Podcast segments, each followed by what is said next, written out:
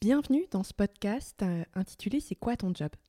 Je suis Clémence Partouche-Sérac, je suis coach et j'ai créé euh, mon cabinet il y a déjà quelques années. J'accompagne euh, des personnes sur la question de leur juste place professionnelle et donc je suis passionnée par les métiers, quels qu'ils soient. Et euh, dans ce podcast, j'avais envie d'interroger euh, des personnes qui euh, adorent ce qu'elles font dans leur travail pour finalement mieux le comprendre. Parce que autour de nous, j'ai remarqué que dans nos voisins, dans nos amis, on connaît rarement ce, ce qu'ils font précisément. cela s'arrête souvent à euh, bon, il a l'air d'être euh, très occupé, euh, d'être très souvent en réunion. il bosse globalement en finance, elle fait du marketing, mais on n'en sait pas plus. Et, donc dans ce podcast, j'ai décidé d'interroger des femmes et des hommes, des salariés et des entrepreneurs sur leur métier pour qu'ils nous fassent vraiment rentrer dans les coulisses et qu'on s'immerge complètement dans leur quotidien. Je vous souhaite une très bonne écoute. Bonjour, dans ce sixième épisode, euh, j'ai interrogé Aurélie qui est euh, maître de conférence. Euh, ce terme m'a toujours paru un peu surprenant et j'ai voulu en savoir plus. Aurélie va nous expliquer dans cet épisode vraiment comment se passent les cours, comment se passent les relations entre collègues, les relations avec l'université, comment se, fait finalement comment se font les nominations. Et, on rentre vraiment à la fois dans le concret de, son poste au quotidien, euh, de euh, la part de, recherche aussi, euh, et, en même temps dans l'organisation interne de l'université. D'ailleurs, elle m'a mentionné à la fin de l'interview qu'elle avait oublié de parler des chargés de cours qui sont des externes qui viennent tout au long de l'année donner des, cours en plus et qui sont un maillon important euh, de, cette organisation. Donc pour euh, en savoir plus, je vous laisse euh, écouter la suite. L'interview a eu lieu pendant le confinement et donc a été enregistrée à, à, distance via l'application Zencaster. Donc si vous trouvez que le son est un peu différent, n'hésitez pas à m'en faire part. Très bonne écoute. Bonjour Aurélie. Bonjour. Euh, merci d'accepter du coup de répondre euh, à mes questions. Euh, alors, j'aurais voulu savoir ce que tu faisais dans la vie. C'est quoi ton job? Je suis enseignante chercheuse à l'université et je suis plus spécifiquement maîtresse de conférence à l'université Paris 8. Ok, alors ça consiste en quoi ton quotidien? Euh, alors, euh, bah, comme l'indique euh, le terme enseignant-chercheur, bah, on fait de l'enseignement. donc, nous enseignons aux étudiants discipline. Moi, ma discipline, c'est les sciences de l'information et de la communication. Je pourrais peut-être en parler plus tard. et on fait de la recherche. On fait de la recherche dans cette discipline. Et donc, on est amené à enseigner à la fois des choses qu'on a découvertes ou sur lesquelles on travaille, euh, et puis euh, les fondamentaux euh, de la discipline aux étudiants de, première année. Ok. Et c'est quoi la répartition justement entre enseignement et recherche? Eh bien, c'est moitié-moitié. Donc, la moitié de notre de notre emploi du temps, donc c'est l'enseignement, et la moitié c'est la recherche, sachant que, en tout cas en sciences humaines, euh, la recherche, en fait, euh, ça peut prendre euh, beaucoup plus de temps, enfin, ça, ça, peut être beaucoup plus chronophage. Donc, c'est très difficile de, de dire exactement, voilà, mon emploi du temps, c'est à moitié enseignement, à moitié recherche. En fait, ça dépend un petit peu comment on organise tout ça. sachant que de plus en plus à l'université, on doit assurer des tâches pédagogico-administrative, on va dire, euh, puisque euh, bah, les universités sont gérées euh, par des universitaires, et donc on, on a un certain nombre de, tâches à accomplir en plus, qui relèvent quand même de plus en plus de l'administratif, voilà, qui sont en plus. Donc c'est assez difficile de dire combien de temps euh, exactement on doit enseigner, mais le, euh, un maître de conférence doit faire 192 heures de TD par an. Voilà, c'est dans les textes, c'est ça. Ok, ok. Et ça vient d'où le terme maître de conférence? Ça vient euh, il y a très longtemps, euh, au début de l'université, euh, il y avait des, des, conférences. Alors il y avait voilà les cours magistraux faits par les professeurs, et puis les conférences qui sont des, bah, des, moments un peu plus, un peu plus petits, euh, euh, où on échange de manière un peu plus étroite avec euh, les étudiants. et donc, bah, les, il y avait donc des, maîtres de conférences. Alors, c'était un terme masculin essentiellement au départ, évidemment. était, voilà, donc c'est, il y a les grades, donc les professeurs, et en dessous, il y a les maîtres de conférences, et c'est resté, mais c'est vrai que ça n'évoque pas grand-chose à part en fait une différence de statut. Euh, il y a donc euh, un salaire différent associé, un nombre d'heures de cours euh, différents associés théoriquement. voilà, c'est un peu des prérogatives qui viennent de là. Et donc, au-dessus, tu dis de maître de conférence, c'est professeur, Tout à fait. D'accord. Et, et comment tu es nommé professeur? Eh bien, il faut faire ce qu'on appelle une habilitation à diriger des recherches. Donc, en fait, pour être euh, maître de conférence ou maîtresse de conférence, donc c'est un terme qui s'est féminisé, enfin que les, que les femmes ont, volontairement féminisé ces dernières années. Euh, pour bien montrer que euh, voilà, c'est pas, pas uniquement des hommes qui font ce, ce, métier. Pour devenir maître ou maîtresse de conférence, il faut donc avoir une thèse de doctorat. et ensuite, on passe à un concours y a des postes qui sont ouverts euh, dans les universités françaises, on, postule et on est élu euh, par ses pairs, PAIRS. Euh, et ensuite, pour passer professeur, bah, il faut refaire une, une, autre thèse d'une certaine manière, enfin en tout cas une recherche originale, qu'on appelle une habilitation à diriger des recherches. C'est aussi un document qui permet de vérifier qu'on est bien apte à diriger des thèses notamment.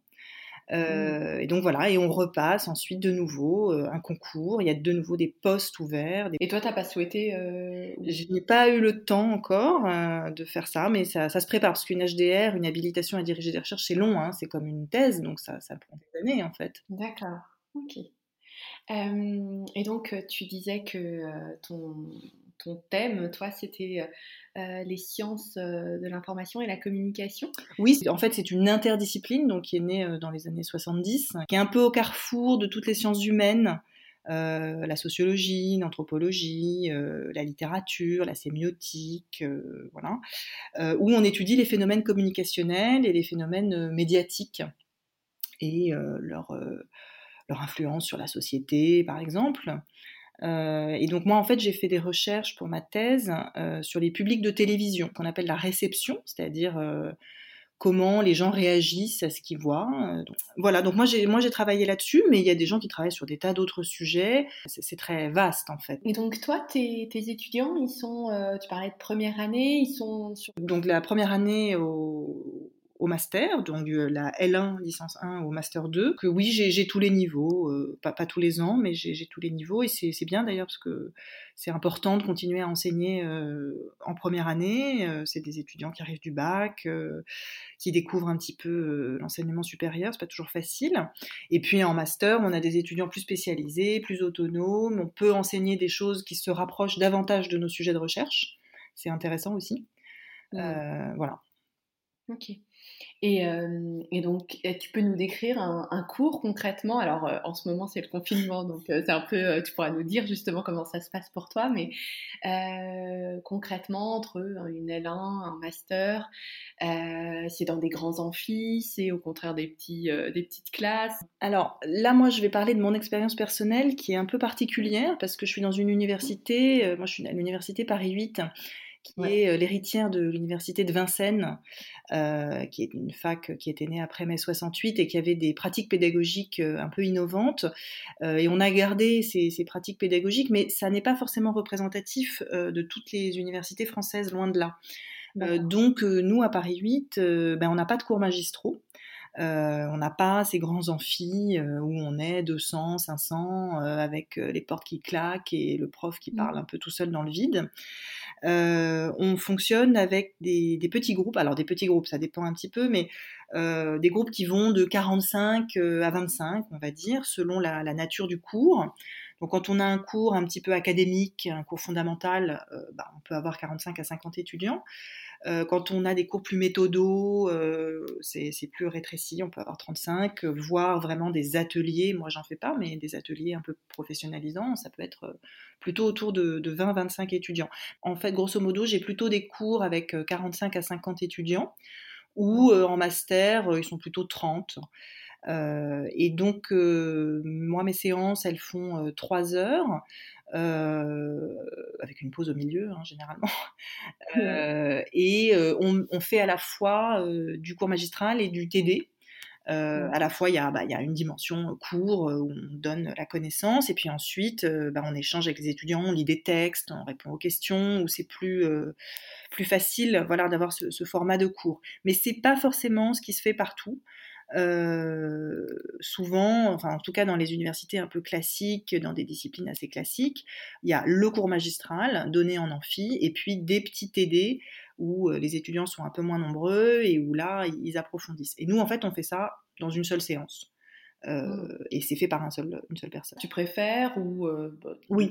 oui, oui, très clairement. Le cours magistral, mon message je parle à titre personnel, hein, mais pour moi le cours magistral c'est le, Enfin, c'est le degré zéro de la pédagogie. Euh, on peut rien faire passer comme ça. Il n'y a pas d'interaction. Euh, il y a une, euh, une vision complètement descendante de la connaissance, avec un prof qui assène son cours sans savoir si ça passe ou ça passe pas. donc, bon, certains profs qui peuvent être très très brillants, qui arrivent à capter leur audience, ça arrive, hein, bien sûr, mais mmh. bon, en général, c'est plutôt, euh, enfin, ça sert pas à grand chose le cours magistral. Donc, par contre, quand on a euh, un groupe plus petit, qu'on peut arriver à voir euh, dans les yeux du public, là c'est effectivement très difficile en ce moment avec le confinement, mais bah, s'il y a quelque chose qui passe pas, s'il faut revenir, s'il faut réexpliquer, etc., c'est la, base de la pédagogie, voilà. Et puis ensuite, on peut essayer d'appliquer un petit peu euh, ce qu'on vient de raconter, euh, ou alors faire quelque chose un peu inversé. Moi, j'aime bien aussi parfois partir d'exemples concrets, et puis euh, à partir de cet exemple-là, réintroduire des notions, des concepts, des théories qui ont été élaborées par certains auteurs. voilà. Et toi, comment tu construis alors tes, tes cours Déjà, est-ce que tu peux les réutiliser d'une année sur l'autre ou systématiquement par rapport à, à, ta matière, à ta discipline? C'est pas possible alors, moi, j'enseigne, donc moi, je, suis, j'ai plutôt un profil donc, académique. Euh, donc, moi, j'enseigne, par exemple, en, licence, euh, un cours de sociologie de la communication. Euh, donc, voilà, en sociologie de la communication, il y a des auteurs assez classiques qu'on enseigne avec des, notions bah, qu'il faut, qu'il faut faire connaître aux étudiants. Que je sais combien j'ai de séances, donc par exemple nous, on a en licence 12 séances sur un semestre. Euh, donc je sais qu'il faut qu'il y ait une séance consacrée euh, un examen sur table, euh, une autre à l'introduction. Donc voilà, je, vois à peu près sur combien de séances je vais pouvoir déployer le, cours. je définis une thématique, donc ou un sujet. Voilà, en, gros, on a un certain nombre de sujets importants qu'il faut aborder sur cette matière. Euh, je définis aussi le, texte que je vais étudier. Euh, donc à chaque euh, cours, bah, j'estime que l'étudiant il doit avoir lu un certain nombre de pages de l'auteur important, l'auteur phare de cette séance. et puis, bah voilà, ensuite je bâtis le, le cours avec ça. Donc, il y a des manuels euh, qui existent, euh, il y a des lectures, ben voilà, il faut faire, refaire des lectures. Donc oui, bien sûr, on peut réutiliser heureusement euh, des choses qu'on a faites, puisque heureusement, il y a des, auteurs importants qui sont là, qui sont toujours là, qui ne bougent pas. Par contre, il faut un petit peu adapter les exemples.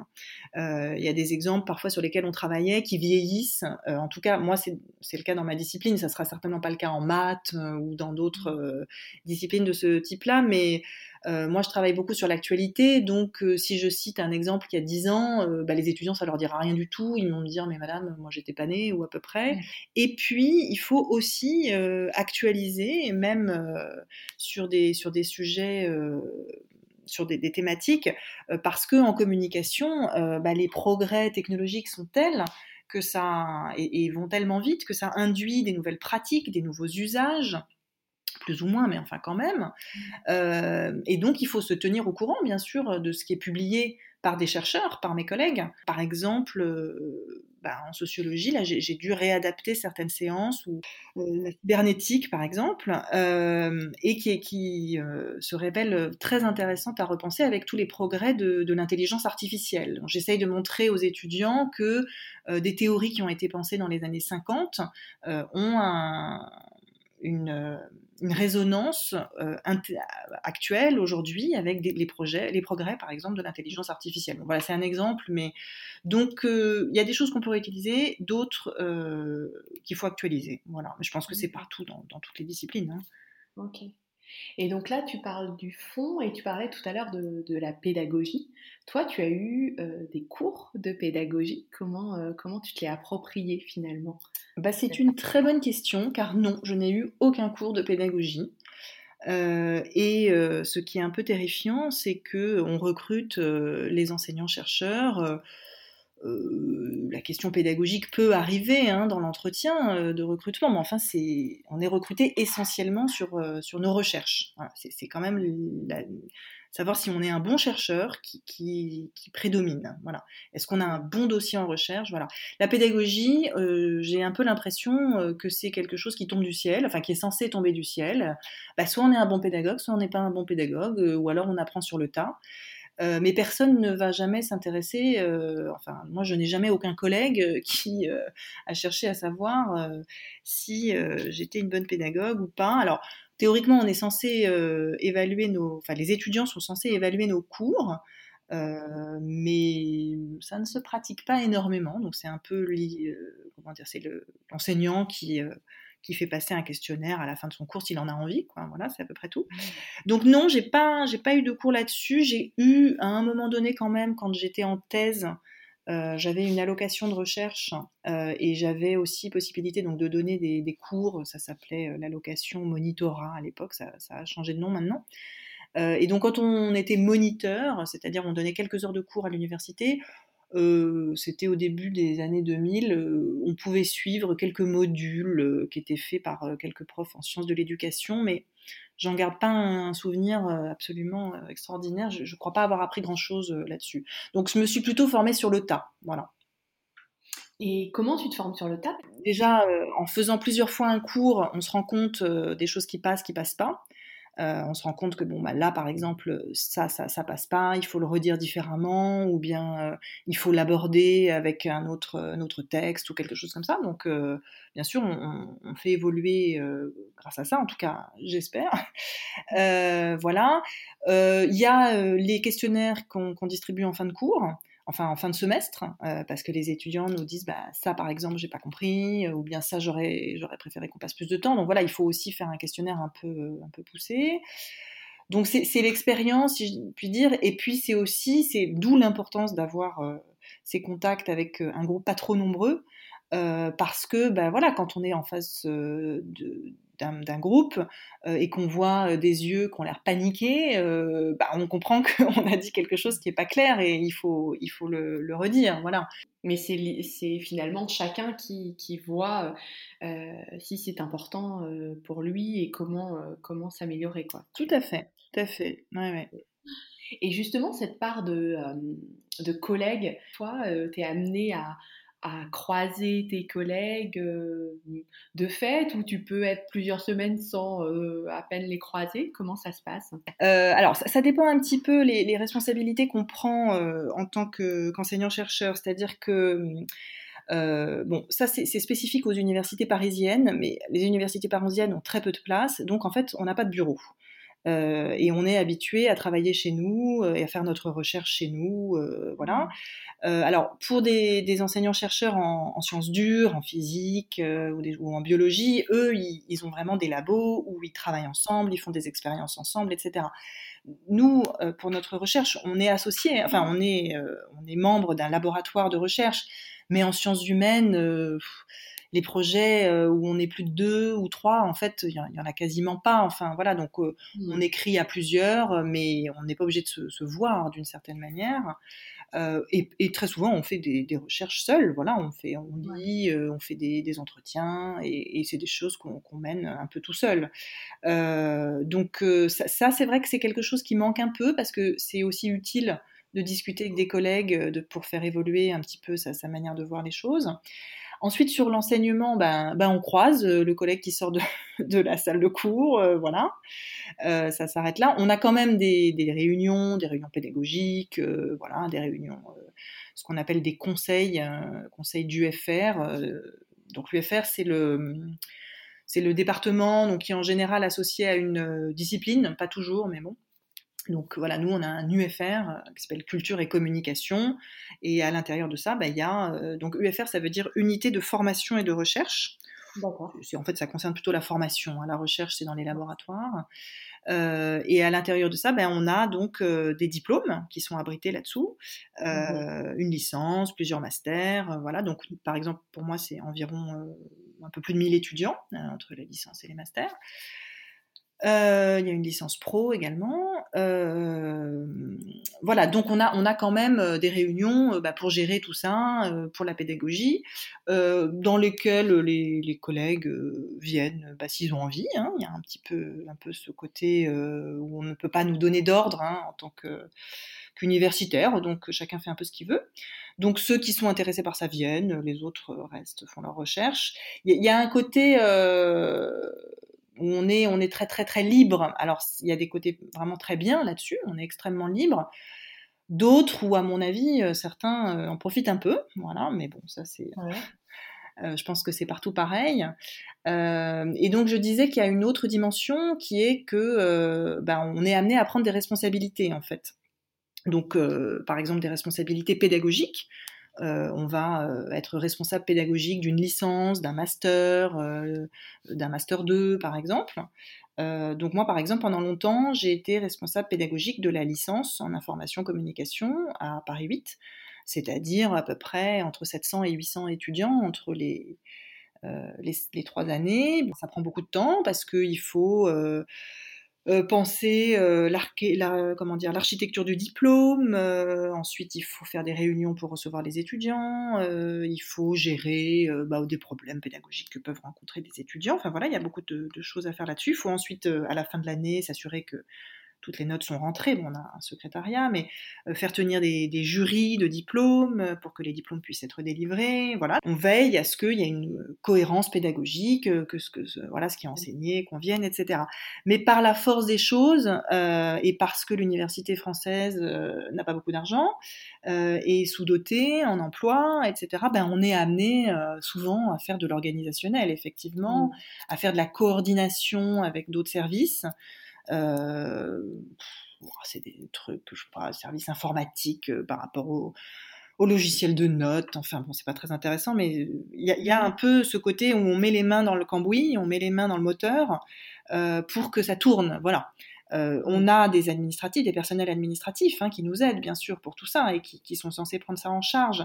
Mais c'est difficile de, si on veut vraiment que ça fonctionne, de, rester complètement en dehors de, tout cet aspect organisationnel. On est un peu obligé de mettre les mains dedans quand même. Euh, voilà, donc ça c'est un type de responsabilité qu'on peut assumer. On te nomme, comment c'est décidé, euh, ceux qui sont responsables pédagogiques Il y a des cultures différentes, je pense qu'il y a des UFR où ça tourne, euh, c'est-à-dire que quelqu'un le fait pendant deux ans, puis après ça passe sur quelqu'un d'autre, voilà. Nous on a une culture différente qui est plutôt est-ce qu'on a envie de le faire? Voilà, est-ce qu'on a envie de le faire et euh, on se porte volontaire d'une certaine manière? Voilà. Après, on peut aussi être un peu sollicité. Qu'est-ce que tu en penses? Est-ce que tu aimerais prendre cette responsabilité? Ça serait bien. Euh, voilà. Euh, donc, je ne sais pas ce qui est le mieux, mais le fait est que, en tant qu'enseignant-chercheur, certains d'entre nous ont, une appétence plus forte pour la recherche, d'autres plus forte pour l'enseignement et mmh. Et bon, bah, il faut respecter ça aussi, voilà, là où la pédagogie. Et, euh, donc, voilà, ça, dépend un peu des, cultures. En l'occurrence, moi, on, m'a dit, bah tiens, euh, il y a cette place qui se libère, qu'est-ce que t'en penses Tes responsabilités, est-ce que tu aimerais la prendre? J'ai réfléchi. Au début, je me suis dit, oh là là, ça va me faire trop de travail en plus. Puis après, en fait, on se prend, enfin moi en tout cas, c'était mon cas, mais on se prend un petit peu au jeu, c'est-à-dire que euh, le, principe, enfin les universités, c'est ce que je disais tout à l'heure, elles sont gérées, enfin elles sont présidée et gérer. bon, il y, a du personnel administratif, bien sûr, hein, mais ce sont les universitaires, c'est nous-mêmes qui sommes aux commandes d'une certaine manière. Donc, mmh. la présidente de l'université ou le président de l'université, c'est un enseignant-chercheur.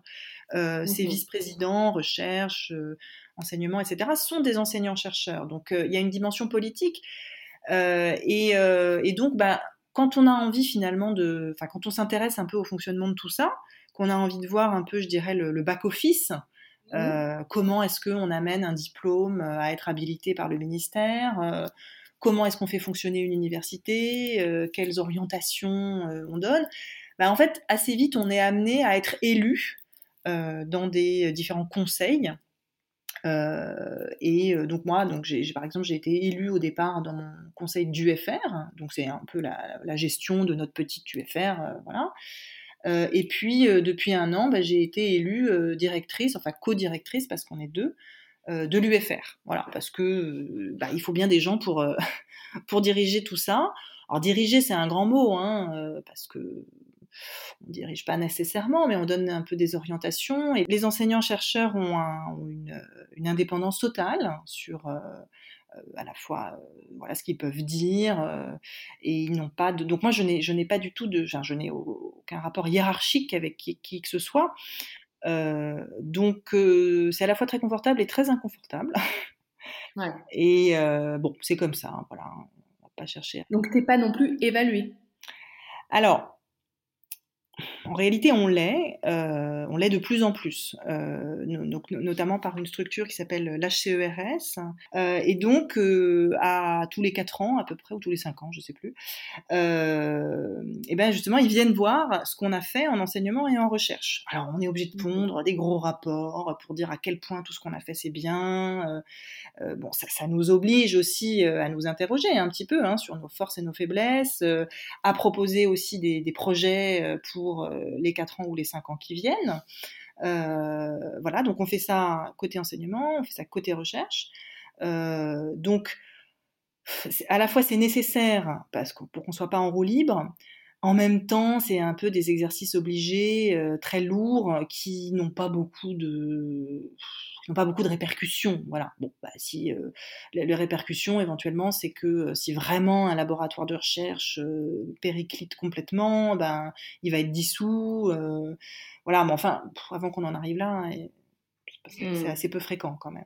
Et si par exemple un enseignant-chercheur est très peu présent sur, sur la recherche, euh, je sais pas si toi tu, tu, faisais assez peu de recherche à côté, il y aurait quelconque. Déjà, est-ce qu'on s'en rendrait compte et, il y aurait un quelconque impact pour toi On va dire, dans les textes, euh, oui, théoriquement, euh, depuis notamment euh, la réforme de 2007, oui, il y, a, théoriquement un impact. Mais dans les faits, non, il n'y en a pas. Enfin, il n'y en a pas du tout. Alors ensuite, il peut y avoir des raisons pour lesquelles les enseignants-chercheurs ne font pas de recherche. Bah, par exemple, ils font beaucoup d'enseignement euh, où ils ont des fonctions électives, c'est-à-dire ils, mmh. sont, euh, ils ont une grosse euh, fonction élective, euh, et donc ben, on, peut tout à fait comprendre qu'ils fa fassent moins de recherche. Donc il y a, y, a y a, des raisons objectives, hein, mmh.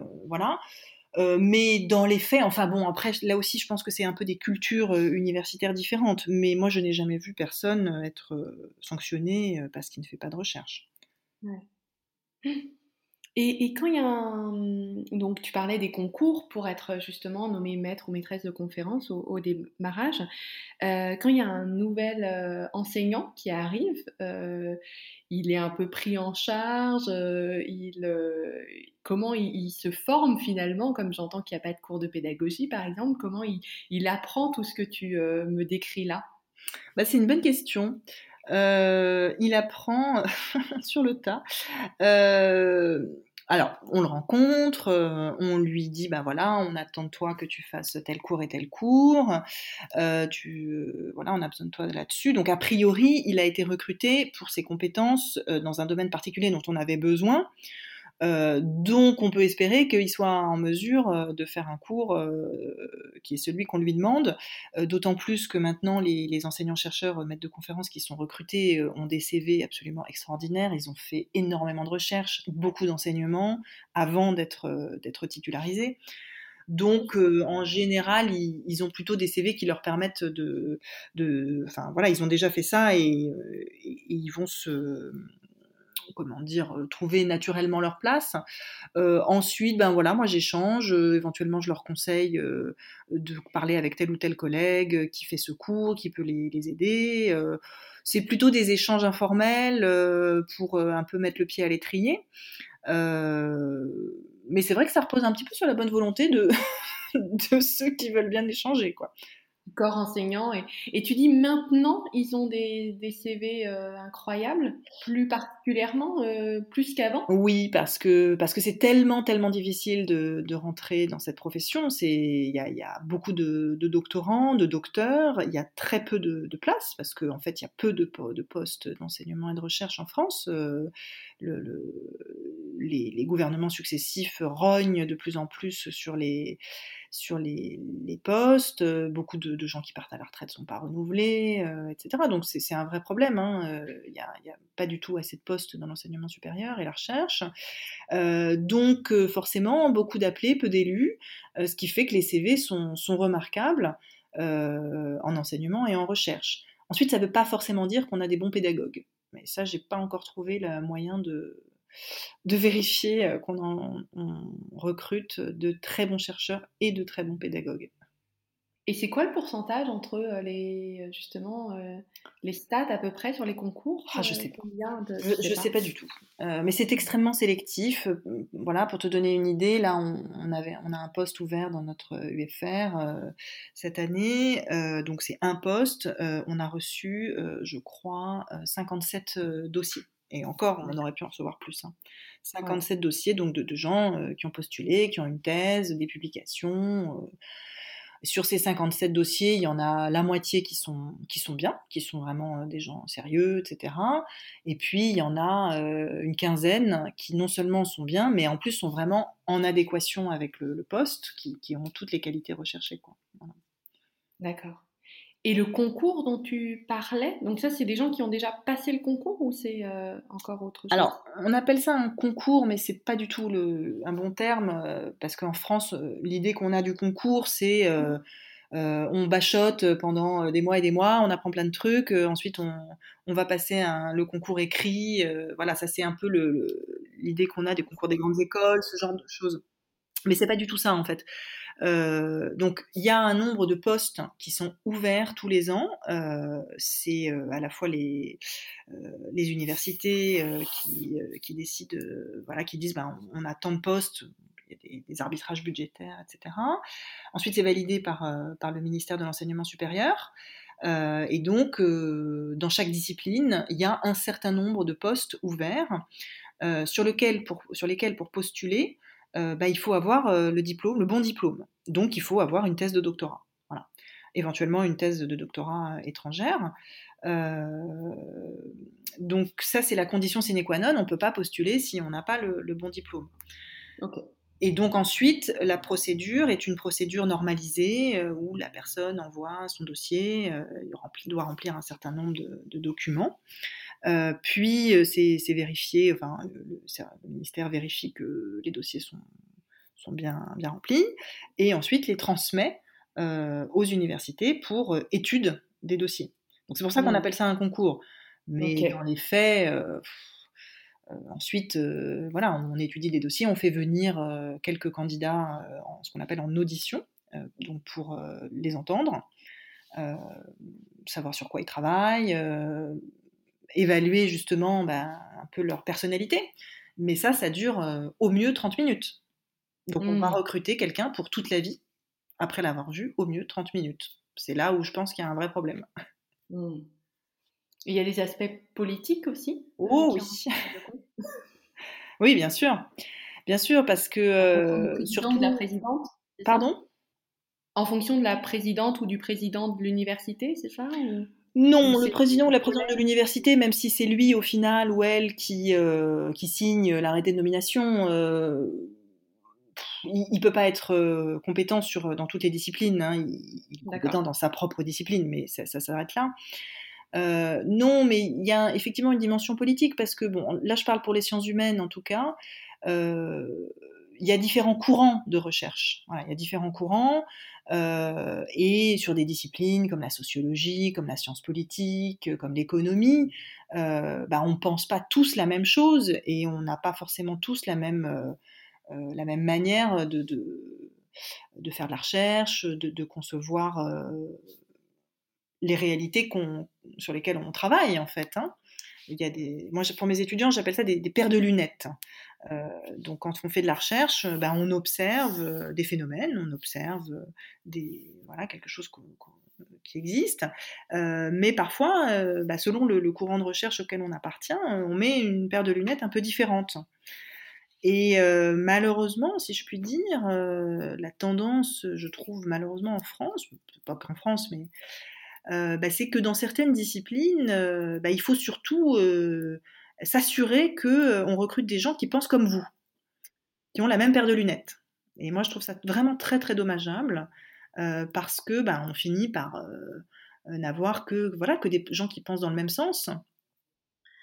Et c'est pas bon pour les étudiants de, première année qui ont besoin justement qu'on leur présente une multiplicité de, de façons de penser pour pouvoir, eux, se faire leur propre idée après et choisir leur orientation euh, après. Mais hum, Alors ça, dépend. Hein. Il, peut, il, peut, y avoir des, il peut y avoir des, des, UFR ou des disciplines où ça se passe très bien. Hein. mais moi j'ai quand même pas mal vu ces dernières années, oui, des, des batailles qui sont des batailles idéologiques. Euh, voilà, je, veux recruter quelqu'un dont je pense qu'il pense comme moi. ce qui est complètement absurde parce que comment on peut vraiment vérifier ça en 30 minutes, mais bon, on regarde le CV quoi. Et, euh, et c'est euh, au détriment, parfois, pas toujours, hein, mais heureusement, il y a des gens de très grande qualité, heureusement, qui sont recrutés, mais parfois, ça peut être au détriment de la pédagogie. Ou alors, parfois, on recrute des gens complètement voilà, qui sont pas, qui sont pas forcément très compétents, mais, mais bon, ils pensent bien, quoi. Enfin, ils pensent bien. ça dépend ouais, qui, mais... Ils pensent la même chose. voilà. Bon, c'est pas très politiquement correct ce que je dis, mais euh, c'est beaucoup la réalité euh, dans l'université française. Ouais. Et, et, tu dis pour toute la vie, c'est-à-dire que toi, si tu voulais changer d'université aujourd'hui, ce serait quasi impossible. C'est tout à fait possible, mais il faut passer donc euh, par la mutation. Donc il faut de nouveau se présenter sur un poste ouvert euh, dans une autre université.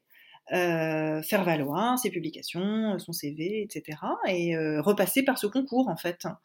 Mmh. Voilà. Et comme il y a très peu de postes, bah, c'est pas c'est pas facile. Donc en plus moi maintenant ça fait 14, j'ai soutenu ma thèse en 2006, donc ça fait 14 ans. que j'ai ma thèse, ça fait 10 ans que je suis recrutée comme maître de conférence, euh, donc euh, j'ai pas forcément un profil qui va euh, très jeune, euh, très dynamique, qui va intéresser des collègues dans une autre université. Donc il vaut mieux que je passe mon HDR, habilitation à diriger des recherches, pour euh, me faire recruter comme professeur, mais ça va pas être de repos parce qu'il y a très très peu de postes de professeur. Et, donc, euh, par exemple, il y a des, il y a des euh, j'imagine, des maîtres, maîtresses de conférences qui ont déménagé entre et qui peuvent venir toutes les semaines. Enfin, il y en a qui sont en province, par exemple. Ça Tout à fait. C'est ce qu'on appelle un turboprof.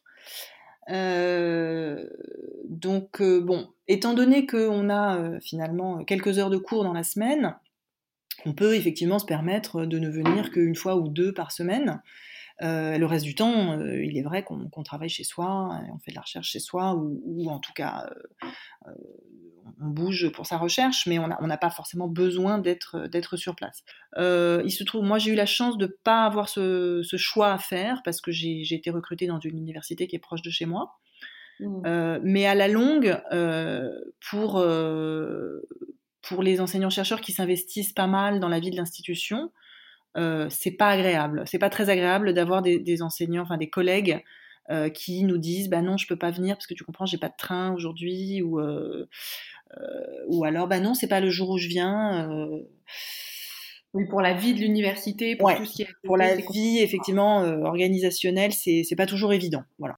Et d'ailleurs, du coup, qui répartit tes heures de cours? C'est toi qui un peu t'organises comme tu le souhaites? Tu as X heures à faire, tes 192 heures dont tu me parlais tout à l'heure, et c'est toi qui, les répartis? C'est validé par quelqu'un? Comment ça se passe?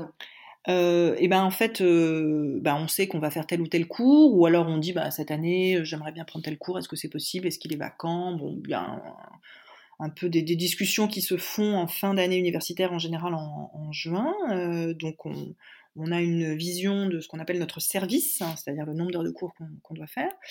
Euh, il faut le répartir équitablement entre les deux semestres. Euh, sauf cas particulier, si on a une décharge de cours pour faire de la recherche ou si on a un congé pour recherche, enfin voilà, des, choses comme mmh. ça, où là on peut, on peut ne travailler que sur un semestre, mais c'est quand même assez rare. voilà, donc on, s'organise avec les responsables pédagogiques qui ont des besoins, on voit un peu comment ça s'organise, et puis ensuite le secrétariat fait les emplois du temps, voilà, donc là ça dépend un peu de chaque, chaque UFR, chaque université, il y a des fonctionnements un peu différents. Euh, il y a des fonctionnements, il y a aussi euh, des choses qui sont liées au, au taux d'occupation des salles. Moi, je suis dans une université où il y a, on est vraiment en tension sur les salles, donc il faut faire des cours le soir. Euh, donc voilà, il faut accepter que certains cours soient le soir. Il y en a que ça arrange beaucoup, d'autres pas du tout. Mmh. Ça, c'est un peu de la cuisine, mais qui est faite plutôt par, le, par les secrétariats. D'accord. Et toi, par exemple, concrètement, tes horaires de cours et tes horaires où tu es chez toi en recherche, c'est quoi euh, bah alors moi je viens à peu près trois fois par semaine euh, en temps normal, euh, parfois plus. Mais bon ça c'est lié à ma à ma propre, tes charges, charges de direction. mais je viens à peu près trois fois par semaine et souvent j'enchaîne six heures. Euh, alors, euh, bon, mais ça, c'est mes personnels. Euh, moi, je mets pas de cours le matin parce que c'est trop compliqué pour moi d'être. voilà, mais bon, c'est un choix. Je préfère avoir un cours de soir, effectivement. Oui, je suis clairement décalée. Enfin, j'ai je, beaucoup de chance. Je, mesure la chance que j'ai de pouvoir un peu choisir quand même mes horaires. Donc, j'entends qu'en gros, il faut quand même une forte compétence d'autonomie euh, ah pour euh, te, te euh, motiver toute seule pour faire tes recherches quand tu es chez toi, pour tes, fonctionnements. Ah oui, oui, oui, il faut être autonome, oui, c'est sûr. Il faut être autonome, il faut ne pas avoir peur d'être, d'être chez soi et de ne pas savoir quoi faire. il faut il faut scinder un petit peu. c'est ça qui est le plus difficile parce que quand on est euh, comment dire, euh, embarqué dans une recherche, notamment en phase d'écriture.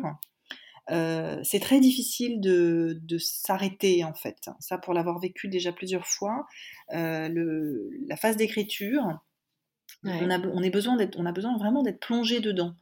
et donc, si on est haché tout le temps par, bon, par les cours évidemment, mais par des tâches administratives ou par des demandes de l'institution, c'est assez pénible.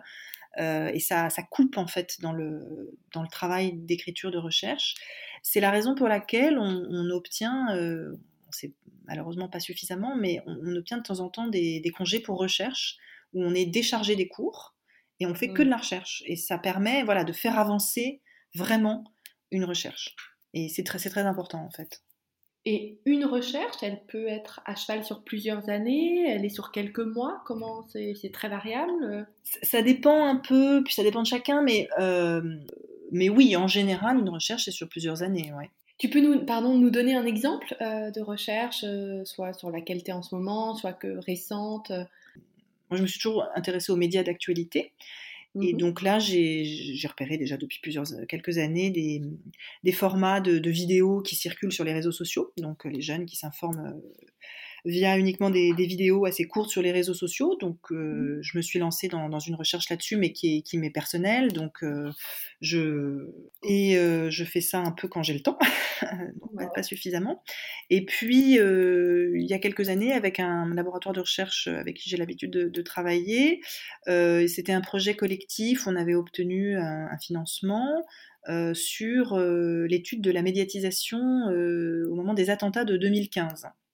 D'accord. Donc c'était un projet collectif, on était plusieurs, pour à la fois documenter la, manière dont les attentats et la, la, semaine qui avait suivi les attentats en 2015, en novembre 2015, euh, bah, voilà, la médiatisation qui avait eu lieu sur les chaînes d'infos, comment, comment ça s'était fait, avec quel type de discours, etc.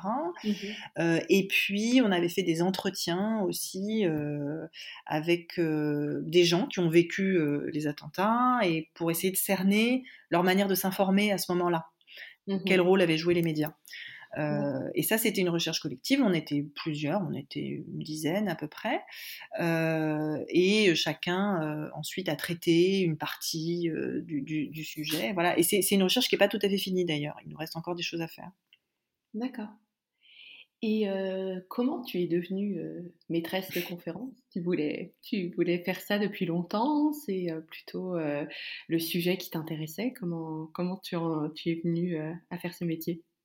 Bah moi déjà j'ai fait un peu des études à rallonge, euh, mais comme souvent hein, les, les, profils euh, qui font des thèses, bah forcément on fait un peu des études à rallonge, mais euh, disons que moi au départ j'étais littéraire, donc j'ai j'ai fait Hippocagne et Cagne en lettres, je trouvais ça hyper intéressant, c'était très très ouvert, euh, on, a, fait plein de matières différentes, euh, voilà.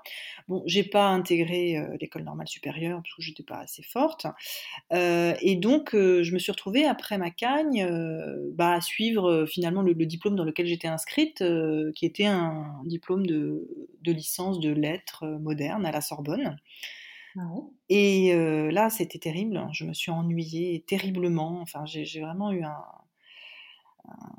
sentiment de, me dire mais que j'étais complètement coincée, on va dire.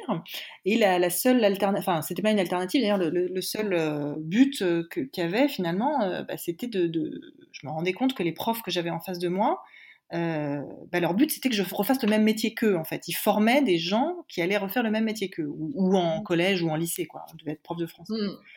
Et ça, ça m'a ça terrifiée, je trouvais ça terrible. Euh, je voulais vraiment pas faire ça. Mmh. Donc, euh, j'ai essayé de trouver un peu d'autre chose à faire pour, euh, notamment, euh, je trouvais que c'était trop, trop, trop fermé l'université. Donc, j'ai passé Sciences Po, Sciences Po Paris, voilà, j'ai passé le concours, c'était à la fin des années 90 je l'ai eu et euh, là, euh, ce qui était génial, c'est que je me suis enfin, ça s'est ouvert à plein de sujets, l'économie, euh, la sociologie, le droit, enfin, c'était plein de trucs intéressants. j'ai commencé à me dire que j'allais faire du journalisme.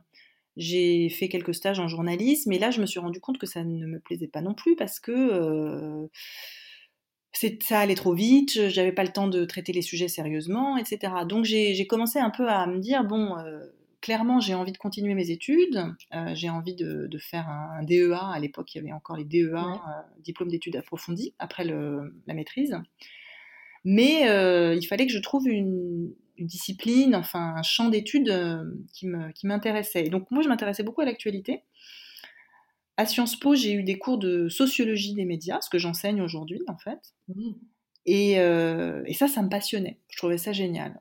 Alors, j'avais aussi, euh, voilà, dans ma famille, ma mère était prof dans le supérieur, donc j'ai eu évidemment, forcément aussi, d'un point de vue familial, on va dire des. Euh, je ne peux pas dire qu'on m'a poussé à ça, mais disons que c'était quelque chose qui existait. Voilà, c'était dans le champ des possibles pour moi. Euh, et, donc un jour, à la fin du, cours, je suis allée voir le prof et lui dire Mais moi, j'aime bien ce cours de sociologie de la communication, comment on fait pour, pour faire ça? Et mmh. le prof, il m'a dit Il bah, faut faire une thèse. Il euh, faut faire une thèse euh, et de préférence dans une discipline, puisque ça, ça vous intéresse, euh, dont je n'avais absolument jamais entendu parler de ma vie, les sciences de l'information et de la communication. Ok. Et hum, aujourd'hui, qu'est-ce que tu apprécies dans, ton job? Toi, aujourd'hui, quel sens tu trouves dans, dans ton métier? Ah ben, Je trouve que c'est un métier génial. C'est un métier génial. Et euh, la question du sens, effectivement, pour moi, elle s'est posée euh, d'emblée. C'est-à-dire, effectivement, euh, je ne me voyais pas faire un métier qui n'aurait pas de sens. Donc, enseigner, ça, avait du sens, hein, mais par contre, pas enseigner le français mmh. en collège, ça, ça, ça, me plaisait pas. Enfin, je, je, voyais pas, je pensais que je serais pas bonne là-dedans. Euh, donc, euh, bien sûr, la question du sens, moi, je me, la suis posée tout de suite. Et mmh. l'enseignement et la recherche, c'est génial parce que on travaille sur des sujets qui nous passionnent, qui nous intéressent. Euh, on choisit ces sujets, c'est ça qui est génial. rien ne nous est imposé. tout, ce sur quoi on, travaille, on choisit de travailler, c'est nous qui le choisissons. Mmh. donc bien sûr, ça, a beaucoup de sens sur ce plan-là. Et puis, enseigner, c'est vraiment un métier extraordinaire. voilà, transmettre un savoir, mais aussi transmettre aussi pas forcément des valeurs, mais euh, une façon de, voir le monde. De, c'est pas tant voir le monde que d'aider à le comprendre. Moi, c'est comme ça que je vois mon, métier avec les étudiants.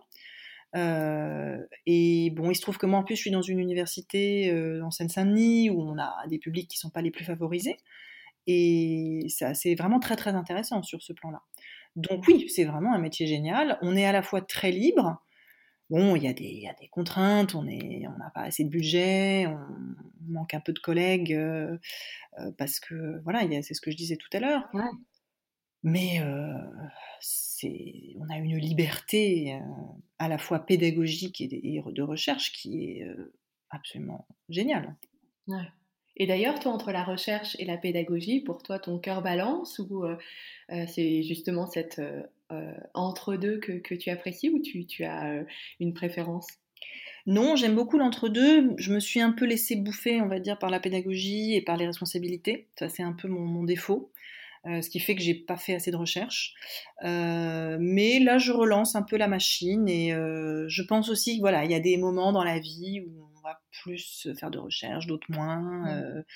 c'est pas, en, tout cas là, je parle vraiment pour mon cas personnel, mais je pense pas qu'on puisse de manière euh, continue euh, avoir vraiment du 50-50. Ça, j'y crois pas du tout. Il y, a, des moments où on fait plus d'enseignement et d'administratif pour ce qui me concerne, et puis d'autres où on veut faire plus de recherche. Et, euh, et juste une dernière question, donc là par rapport au confinement, qu'est-ce que ça change à ton métier aujourd'hui euh? Sur la, la, partie enseignement, c'est un, une souffrance, c'est très dur, euh, parce que moi je ne crois pas tellement à l'enseignement distanciel, enfin ça dépend, hein, les MOOC ça peut marcher pour certains types de publics très motivés, qui peuvent vraiment pas suivre le cours, mais mmh. nous clairement on n'a pas du tout ce type de, de population-là, de population étudiante.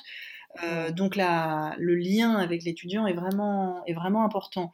Donc, euh, euh, tu ajoutes à ça le fait qu'on a beaucoup d'étudiants qui ont une, parfois pas de connexion, un certain nombre qui n'ont pas d'ordinateur. donc, les cours à distance, c'est vraiment pas du tout la panacée. Moi, pendant le confinement, j'ai pas fait de, visioconférence. On a un outil de, visioconférence, mais je trouvais que c'était pas adapté parce que je pouvais pas être certaine que les 45 étudiants du cours soient là à l'heure fixe. certains n'avaient pas d'ordinateur, d'autres devaient partager oh. avec des membres de leur famille et, l'ordinateur n'était pas libre. Donc en fait, moi, j'ai fait des podcasts. Enfin, je me suis enregistrée tout simplement avec mon téléphone. Euh, en coordonnant ça avec un PowerPoint un petit peu détaillé, un peu plus détaillé que ce que je fais en cours. Euh, et puis en répondant aux questions, soit par chat, soit par mail. Euh, j'en ai pas eu beaucoup d'ailleurs. et puis j'ai adapté un petit peu les exercices que j'ai demandé, voilà. Mais c'était pas, ça c'est ce que j'ai fait pendant le confinement. Maintenant, effectivement, on doit envisager une rentrée avec un peu de mixte et surtout du distanciel en réalité. Donc là, c'est un peu l'occasion de, s'interroger vraiment, parce que en mars, là, pour le confinement, on a été pris par surprise, comme tout le monde. Donc, le semestre, il était déjà engagé. C'était difficile de, vraiment euh, tout changer. Alors que si on s'y prend à l'avance, je pense qu'on peut tout à fait euh, envisager des, pédagogies différentes. Donc, euh, ce qu'on appelle la pédagogie inversée. Où on donnerait à l'avance quelque chose à lire, voilà, et ensuite il faudrait organiser, alors là pour le coup peut-être en visio par petits groupes, des séances de questions-réponses pour approfondir, enfin quelque chose de cet ordre-là, voilà. Donc on est en train de réfléchir à ça. Et j'espère très honnêtement qu'on va pas le mettre en place parce que j'aimerais bien qu'à la rentrée ça soit normal, mais on va voir. Je croise les doigts alors pour ta rentrée. oui. Merci. Merci Clémence. Merci d'avoir écouté cet épisode. Si vous avez aimé, n'hésitez pas à en parler partout autour de vous. Pour me retrouver, vous pouvez aller sur la page Instagram de C'est quoi ton job ou sur mon site internet www.bicom-coaching.fr. Je serai ravie d'avoir vos retours. À très bientôt!